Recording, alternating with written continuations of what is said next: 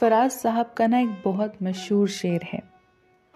अब के हम बिछड़े तो कभी ख्वाबों में मिले, जिस तरह सूखे हुए फूल किताबों में मिले।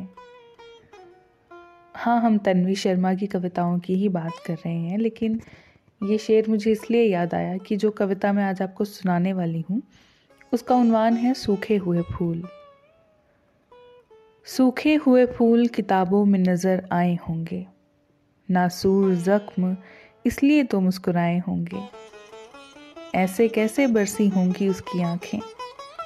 साथ गुजरे ज़माने, उसे भी तो याद आए होंगे। मेरी कविताओं का सुरूर था उस पर उतना। महफिल में मेरे अल्फाजों के गीत उसने गुनगुनाए होंगे। बड़ा तो बनना ही था उसको एक दिन। शोहरत के सारे पल उसने भुलाए होंगे।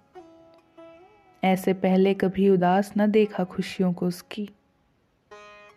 मोहसिन ने कुछ इल्ज़ाम हमारे साथ उस पर भी लगाए होंगे। इसीलिए कहा था, अब कि हम बिछड़े तो कभी ख्वाबों में मिले, जिस तरह सूखे हुए फूल किताबों में मिले। ये थी तन्वी शर्मा की कविता और फराज साहब का शेर। और आप सुन रहे हैं मेरे साथ नेहा गुलाटी के साथ अभ्युत शांति से उदय। तन्वी शर्मा का काव्य संग्रह मेरी आवाज़ में।